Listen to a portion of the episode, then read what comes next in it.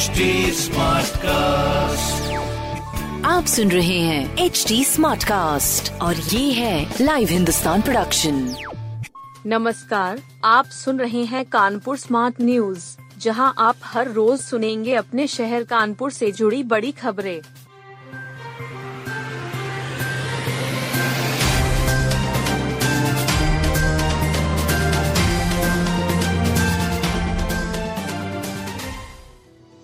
किले जैसे बाबा करौली आश्रम में एटीएम, फ़्लाइट और ट्रेन टिकट बुकिंग की भी सुविधा।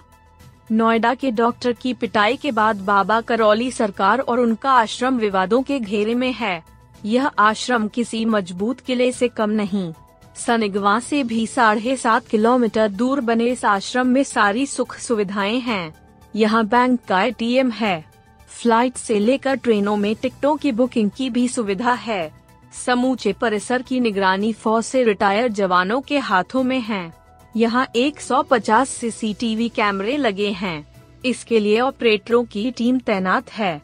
बाबा का आवास भी महल सरीखा है। पूछने पर बाबा कहते हैं, मैंने खून पसीने से साम्राज्य खड़ा किया है।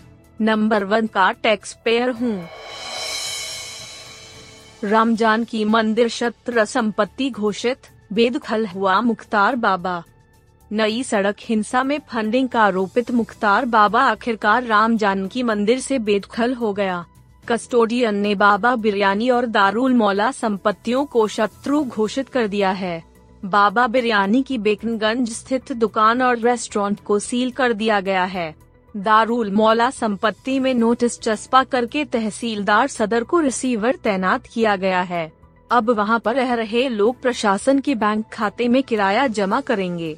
लंबे समय से राम जानकी मंदिर, बाबा बिरयानी और चमनगंज की दारुल मौला संपत्तियों को शत्रु घोषित करने की सुनवाई चल रही थी। पंचर बनाने वाले मुख्तार बाबा ने ज़मीन को कब्जा कर पूरा साम्राज्य खड़ा किया था। नाना राव पार्क में स्विमिंग पूल बनकर तैयार 10 अप्रैल से खुलेगा। नाना राव पार्क में स्विमिंग पूल बनकर तैयार हो गया है। अब आम जनता के लिए 10 अप्रैल से खोल दिया जाएगा। स्मार्ट सिटी के सीईओ एवं नगर आयुक्त शिव शरणप्पा जी ने इसका निरीक्षण किया।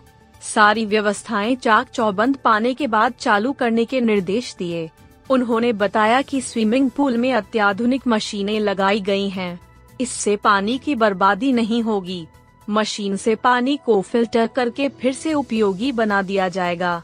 पूल का साल भर में आठ माह इस्तेमाल किया जा सकेगा।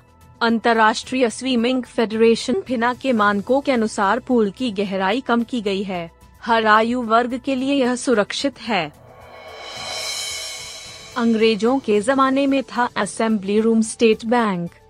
Mile road स्थित स्टेट बैंक के प्रशासनिक कार्यालय में कानपुर के इतिहास के शिलापट का लोकार्पण किया गया।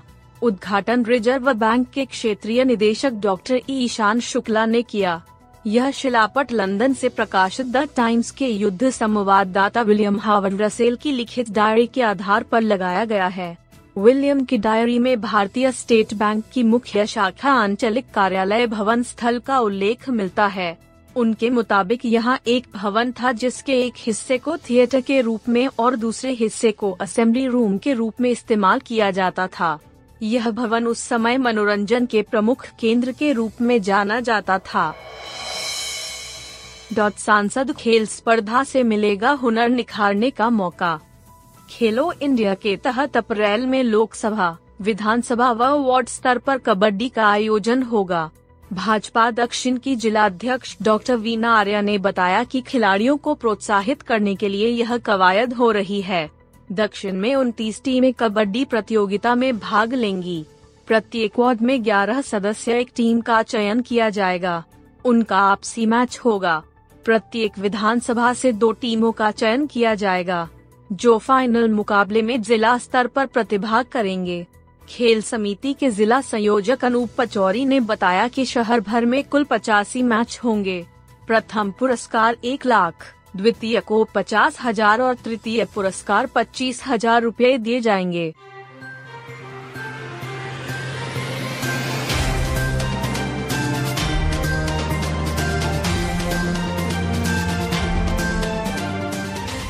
आप सुन रहे थे कानपुर स्मार्ट न्यूज़ जो की लाइव हिंदुस्तान की प्रस्तुति है। इस पॉडकास्ट पर अपडेटेड रहने के लिए आप हमें फेसबुक इंस्टाग्राम ट्विटर और यूट्यूब पर फॉलो कर सकते हैं। हमारा हैंडल है at the rate H T ऐसे और पॉडकास्ट सुनने के लिए log on to W W W dot H T आप सुन रहे हैं एच टी और ये था live Hindustan production HD Smartcast.